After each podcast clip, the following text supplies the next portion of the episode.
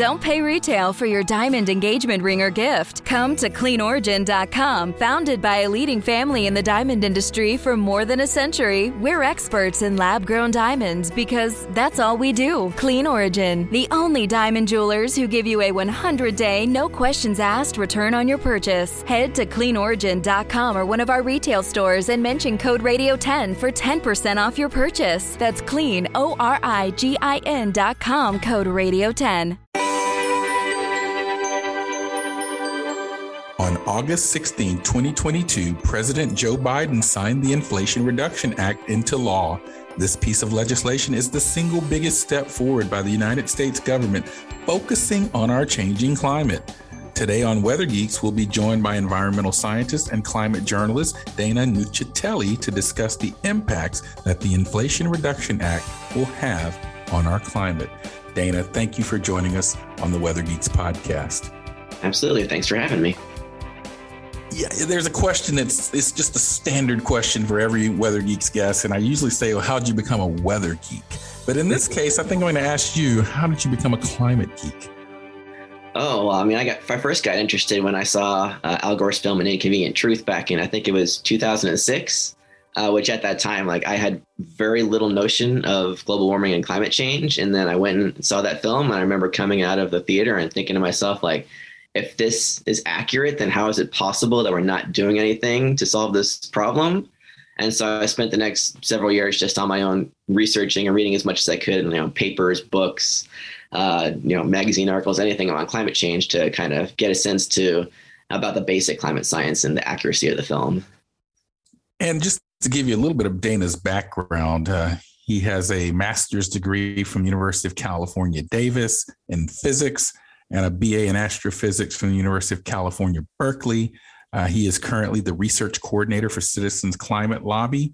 Uh, he's a climate writer for Yale Climate Connections an environmental scientist with Tetra Tech, and has previously been a climate blogger with The Guardian and a research and teaching assistant at UC Davis. So he's someone that if you're on social media or just in the know in the climate circles, you know his name. He's certainly around and really a, a, an honor to be able to talk to him.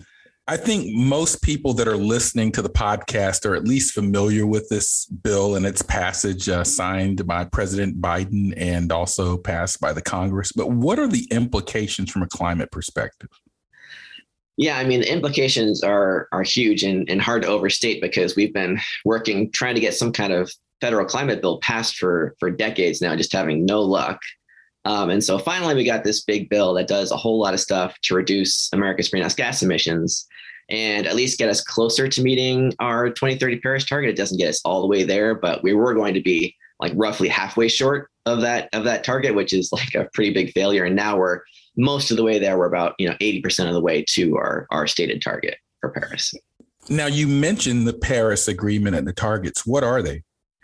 Yeah, so they were recently updated by the Biden administration. Uh, they committed the United States to reducing our greenhouse gas emissions 50% below 2005 levels by 2030.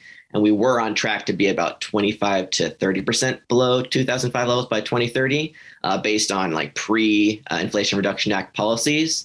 Uh, so now, with uh, the Inflation Reduction Act and the emissions reductions it's projected to achieve, we're going to be on track for about 40% below 2005 by 2030. So, you know, 40% is not 50%, but it gets us a lot closer than like 25 to 30%. And these reductions that we're talking about, it's really the mitigation space. So, give the listeners a 101 on mitigation versus adaptation in terms of dealing with climate. Sure. I mean, we have to do both uh, because, you know, no matter how much you reduce our emissions, there are still going to be future additional climate change impacts just due to the warming that's already kind of in the pipeline based on the greenhouse gases we've already put into the atmosphere. Um, so we have to first mitigate the problem, which is reducing our greenhouse gas emissions, eventually getting them down to zero, which would then, you know, basically freeze global warming at at the levels uh, at which they are at at, at temperatures are when we reach net zero emissions. But then additionally, because of the warming that's going to occur uh, in, in the meantime, as we get our emissions down to zero, there's going to be different climate change impacts like extreme heat events and hurricanes getting worse and flooding getting worse. and all these different impacts that we have to try to adapt to um, and prepare for because we know they're coming, we know they're going to get worse. And so we want to minimize the impact on people by preparing and adapting for those changes we know are coming. And, uh, and the reason I mentioned that is uh, many people are familiar with solution space, but may not realize that there are a couple of different approaches. And then there's even geoengineering and climate inter- intervention approaches out. Uh, but that's that's the two that you often hear from a policy discussion. This idea of mitigation and adaptation. I want to come back to the bill.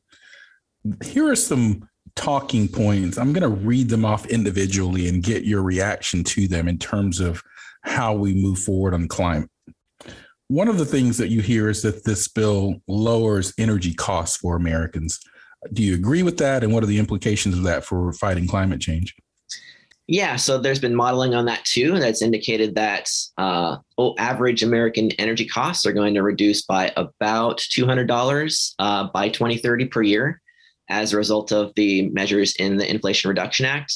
That's basically because we're doing all these tax credits for renewable energy, and so we're going to be getting a whole lot more wind, uh, wind, wind, wind, wind farms and solar farms deployed. And wind and solar are very cheap sources of electricity. And so overall, that's going to reduce electricity costs, and so household energy bills decrease, and also uh, energy bills decrease for businesses. And so then the, the businesses pass those energy savings on to consumers, and so overall, uh, overall cost for households decreased by roughly $200 per year uh, over the next eight years. The other thing that you hear is that it increases American energy security.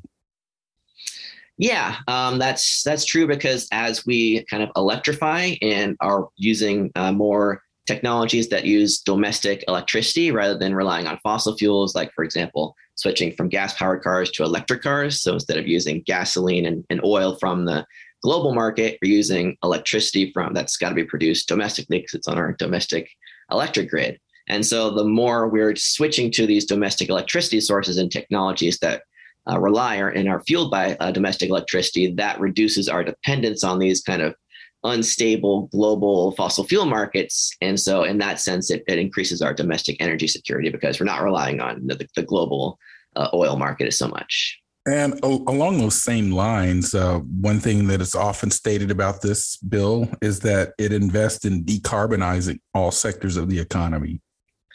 Yeah, so for sure, we're going to decarbonize the electric grid because, as I mentioned, we're going to be deploying more wind turbines and solar panels um, and other clean technologies. Um, there's also a lot of investments in other sectors, like I mentioned, electric cars. We're trying to decarbonize the transportation sector. Um, there, has been other investments in also uh, encouraging public transit uh, and uh, and and rail transport. Uh, from that was actually from the bipartisan infrastructure bill that passed late last year. Uh, but in the Inflation Reduction Act, there's a lot for electric vehicles, both uh, cars, also light trucks, heavy duty trucks, buses. so trying to decarbonize the transportation sector through all those different technologies. there's also the, the, the building sector, um, mostly in homes, trying to get people to change from uh, fossil fuel powered furnaces and ovens and uh, water heaters to electric versions. So that will decarbonize the, uh, encourage the decarbonization of the, uh, the building sector as well. Uh, there's also industry. Uh, there's measures in there to try to decarbonize industry as best as we can. That's a difficult sector to de- de- decarbonize. but there are some things like carbon capture and storage for applications in industry that are very difficult to electrify. So if they have to use uh, fossil fuels, we want them to at least capture the carbon that is released uh, when they're using those fossil fuels in those applications. And so there's uh, investments into carbon capture and storage to try to decarbonize in, in industry as well. So try to get every possible sector really to decarbonize them all. Getting the smile and confidence you've been dreaming about, all from the comfort of your home, isn't a total mystery with Byte clear aligners. Just don't be surprised if all your friends start asking, What's your secret?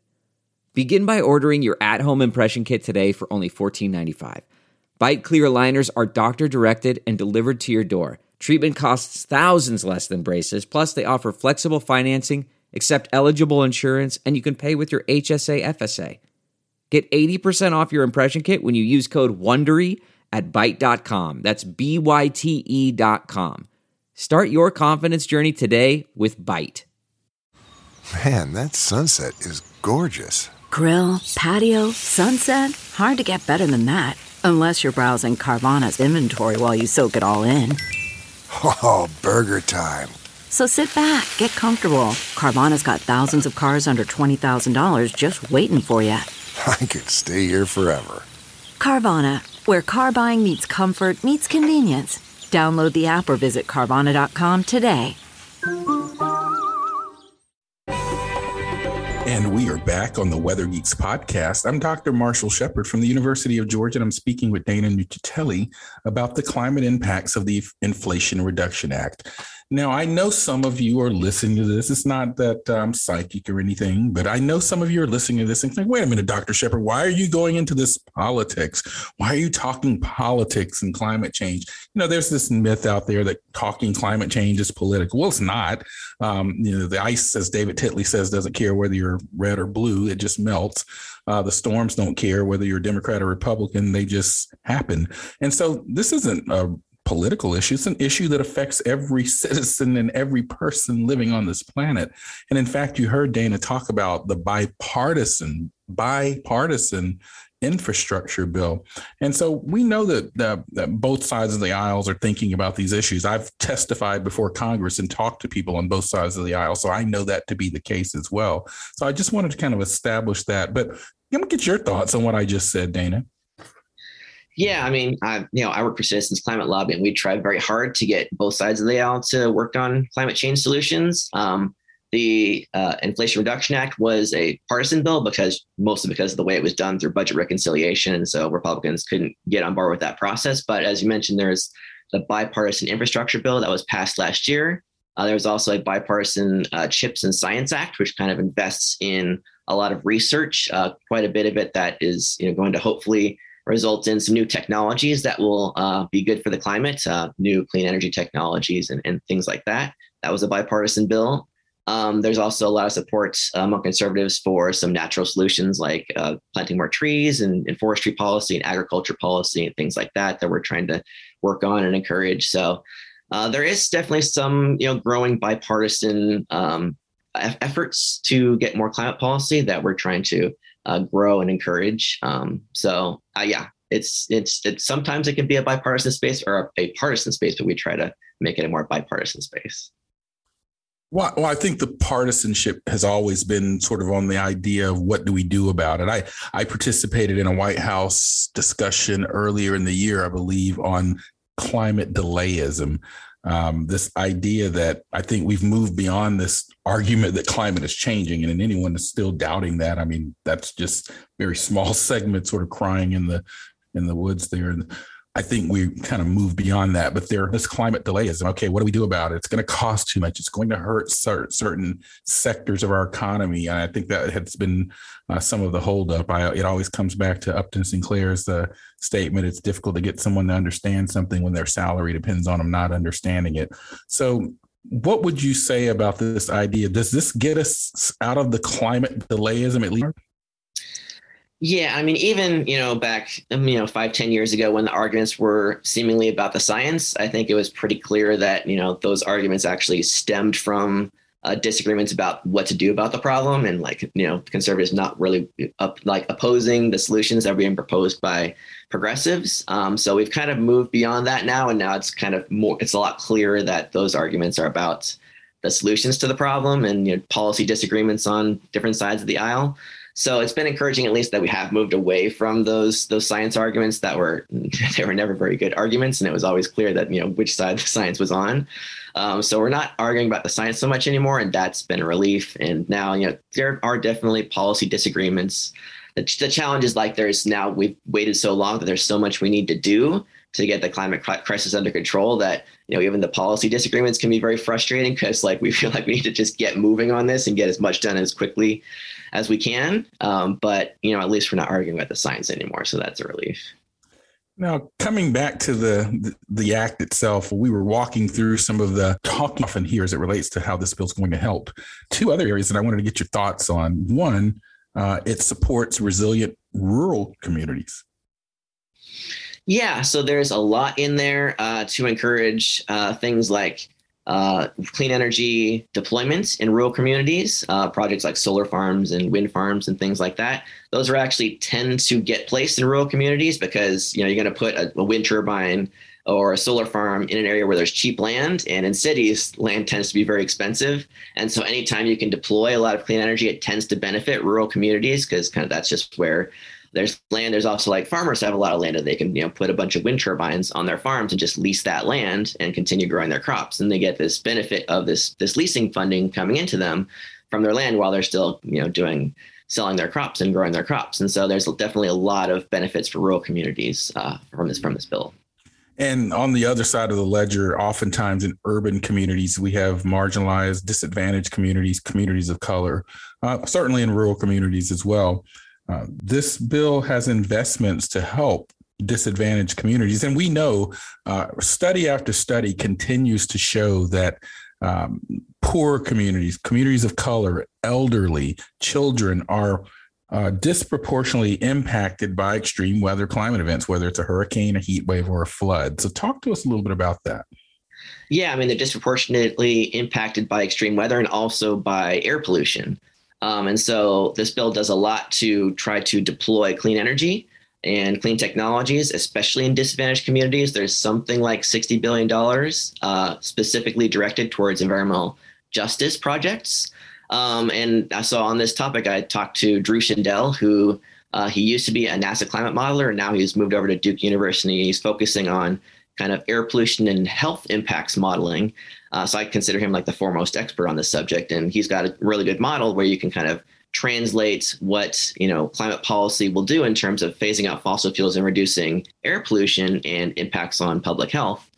And based on his modeling, we would prevent about 180,000 premature American deaths over the next eight years due to the phasing out of fossil fuels and air pollution from the uh, from this from this bill and the things that it does to phase out fossil fuels. And a lot of those premature deaths being avoided are going to happen in kind of disadvantaged communities that are located closest to those sources of pollution, whether they be like power plants or very busy roads where people are live have their homes near highways um, other just point sources of pollution that are disproportionately impacting particularly disadvantaged urban communities. And the more we can phase out those fossil fuels, the quickly the more quickly we can do it, the bigger impact it has on benefiting those disadvantaged communities.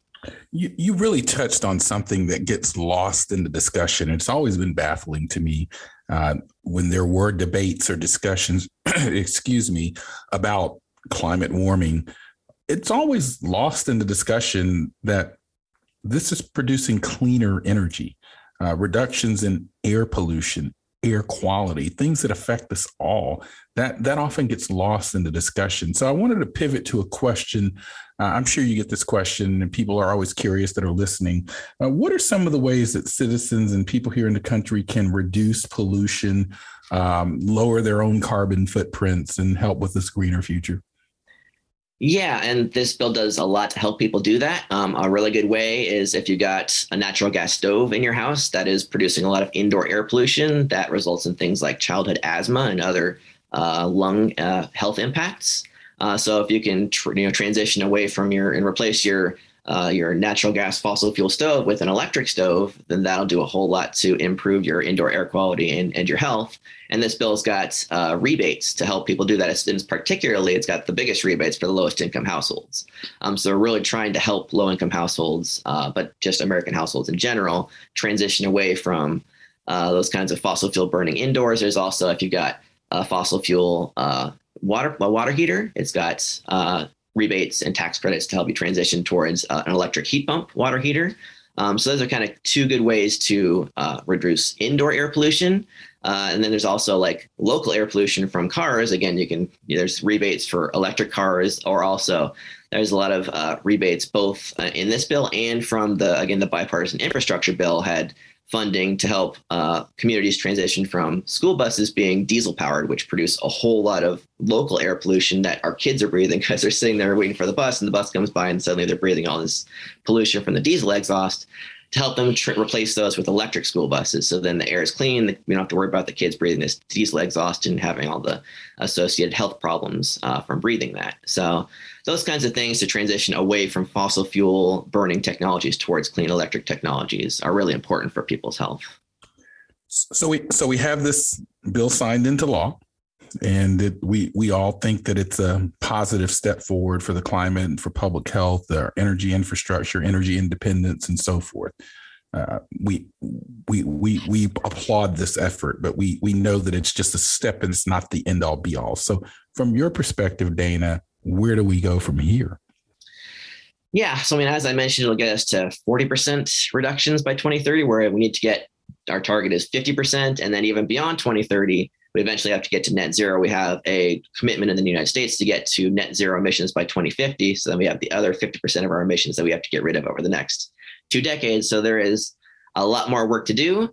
Um, I one really good way to do it would be if we could put a price on carbon pollution because that gets across, you know, it gets to the source of the problem, which is the greenhouse gas pollution uh, and it gets at every sector of the economy all at once. So that's kind of the most thorough and efficient way to do it. Uh, it's been difficult to get that to happen in Congress, although we came very close in this budget reconciliation process. Like supposedly we had 49 senators, and Joe Manchin couldn't quite get on board with a carbon price, um, especially with concerns about suddenly inflation went out of control, and a lot of that was due to fossil fuel prices being very high. And so then there's a concern if you put a price on carbon pollution, then that's going to make fossil fuel prices and inflation get worse.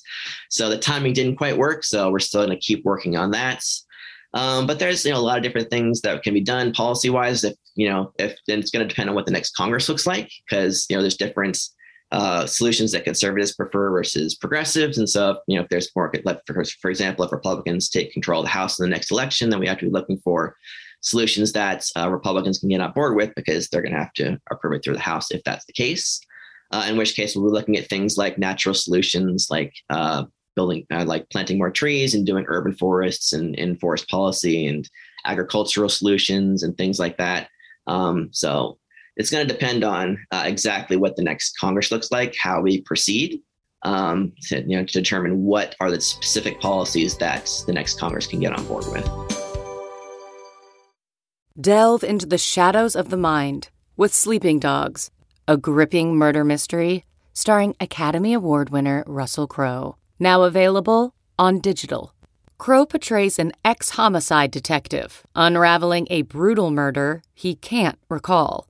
Uncovering secrets from his past, he learns a chilling truth. It's best to let sleeping dogs lie. Visit sleepingdogsmovie.com slash Wondery to watch Sleeping Dogs, now on digital. That's sleepingdogsmovie.com slash Wondery. CarMax is putting peace of mind back in car shopping by putting you in the driver's seat to find a ride that's right for you. Because at CarMax, we believe you shouldn't just settle for a car. You should love your car. That's why every car we sell is CarMax certified quality so you can be sure with upfront pricing that's the same for every customer. So don't settle. Find love at first drive and start shopping now at CarMax.com. CarMax, the way car buying should be.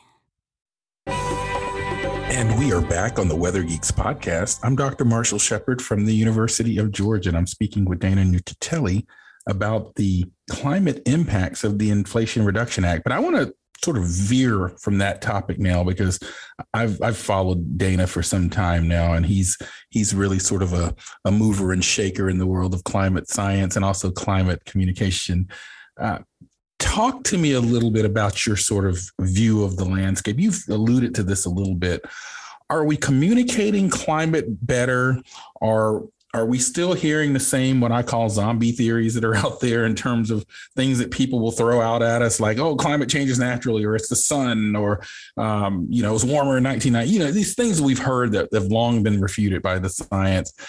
I mean, are we just where would you say that we are right now? Because I know you know the types of things that I'm referring to as well. Uh, where are we now, and what are our biggest challenges in terms of the overall messaging and and conveying of climate uh, the, the climate crisis? Yeah, I mean, they're called zombie arguments because you can never quite kill them altogether. Um, so you know those arguments we always hear like it's not happening, or it's not bad, or it's not caused by humans. Like we always hear those somewhat, but we're definitely hearing them much, much, much less frequently over time. Uh, which is what I was alluding to earlier about the argument not really being about the science anymore and now about being about the policy. Um, especially like in Congress, we would often in the past hear a lot of those zombie arguments, and now they're very, very rare to happen in Congress, which is really the important place because that's where we're trying to get the climate policies passed. So, so you mean there are no um, no snowballs in Congress these days? there's no more snowballs these days. It's been a relief. There's there's very few of those cringeworthy events happening in Congress anymore. There's still a few. There's still a few holdouts, um, but for the most part, those are very rare these days, which has been a real relief. Um, on the internet, you still see a few of them, but even on the internet, it's much much less frequent than it used to be. Most of the arguments have moved on to like where they should have been in the first place, which is about policy and solutions. So that's been a relief. Um, in terms of messaging, like I think like scientists have always kind of done their job in communicating here's what the science says here's what the evidence says. Um, and you know i think the shortcoming in the past has been in the media where there was a whole lot of kind of false balance both sides. Like here's what one side says and here's what the other side says and one side was like climate scientists and the other side was like a fossil fuel spokesperson.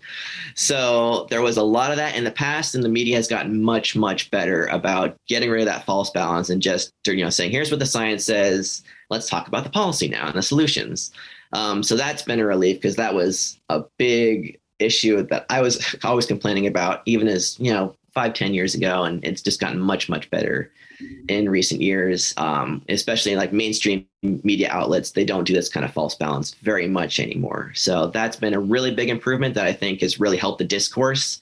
That we're not doing this like one-on-one, both sides still arguing about the science, uh, and that we're moved on to like accepting that science is settled and established and talking about what can we do to solve the problem. Yeah, I, I agree with you. And I, I think that we saw a little of that in the uh, pandemic coronavirus era as well. Uh, I think the science has eventually sort of won the day in terms of uh, what we knew was going to happen at the beginning of the pandemic, but even the efficacy of the vaccines and so forth. And I think we've sort of seen that in, in climate as well, although there's certainly still challenges. Now, you're you're an author, a writer. Tell us about some of the things that you have out there that might be of interest to our our listeners here on Weather Geeks. Sure. I mean, I published a book, but it's a little bit outdated now. It was in 2015 called Climatology versus Pseudoscience. Uh, but if anybody's interested, that book is still available. Um, and now I'm currently writing for Yale Climate Connections. I do roughly one per month. I did my last one was about the Inflation Reduction Act and everything that's in it and what it's going to do for to benefit the climate and health and the economy. And so it's kind of a grand overview of the Inflation Reduction Act. Um, but yeah, like I said, I write for the Yale Climate Connections once per month. I'll also I write blogs for uh, Citizens Climate Lobby. Um, and I do some stuff for skeptical science too. That's kind of where I got my start with skepticalscience.com, which is kind of a climate myth debunking database. And that was like the first place that I was writing with skeptical science. And I still, I'm still doing stuff there too. That's a volunteer basis website. Yeah, absolutely. Yeah, he's certainly out there. Where where can people find you on social media or the internet or even uh, some of the organizations you're involved with? Uh, yeah, social media. I'm mainly on Twitter, Dana1981. Um, and then at Citizens Climate Lobby, just you know, doing stuff uh, all over the place for Citizens Climate Lobby, and then at Yale Climate Connections, you can just uh, go to. They have like a, a contributors uh, tab on their website that you can look up my stuff there. I'm going to give you the last word here. Uh, Weather Geeks listeners are, are pretty broad. We have a, a really large listenership and uh, a, a range in terms of weather interest, climate interest, science interest, age range, perspective, political um, leanings, and so forth. We ha- we run the gamut.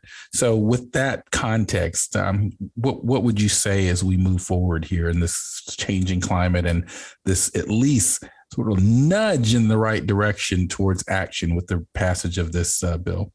Yeah, I mean, I would like to see as many people as possible become engaged in the political process and encouraging their members of Congress to take the problem seriously and look for serious solutions because we need like every member of Congress to be engaging on this, realizing that it's a top issue, a top priority for their voters, and trying to find solutions to it. Um, so, yeah, the more people can become engaged in working on that uh, and you know encouraging the members of Congress, that is super super important in getting solutions implemented.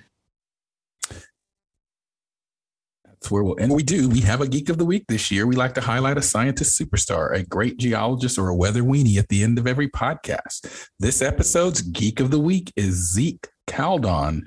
Zeke is a meteorology student at SUNY Oswego and loves, and it's in capital letters, tornadoes. If you or someone you know would be a deserving candidate for our next Geek of the Week, check out our social media pages. Dana, thank you so much for joining us on the podcast. Yeah, thanks. It was a pleasure. Thanks for having me. I'm Dr. Marshall Shepard from the University of Georgia, and we'll talk to you next time on Weather Geeks.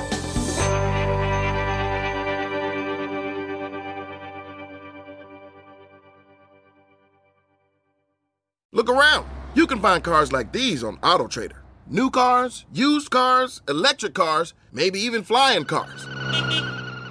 Okay, no flying cars, but as soon as they get invented, they'll be on AutoTrader. Just you wait. AutoTrader.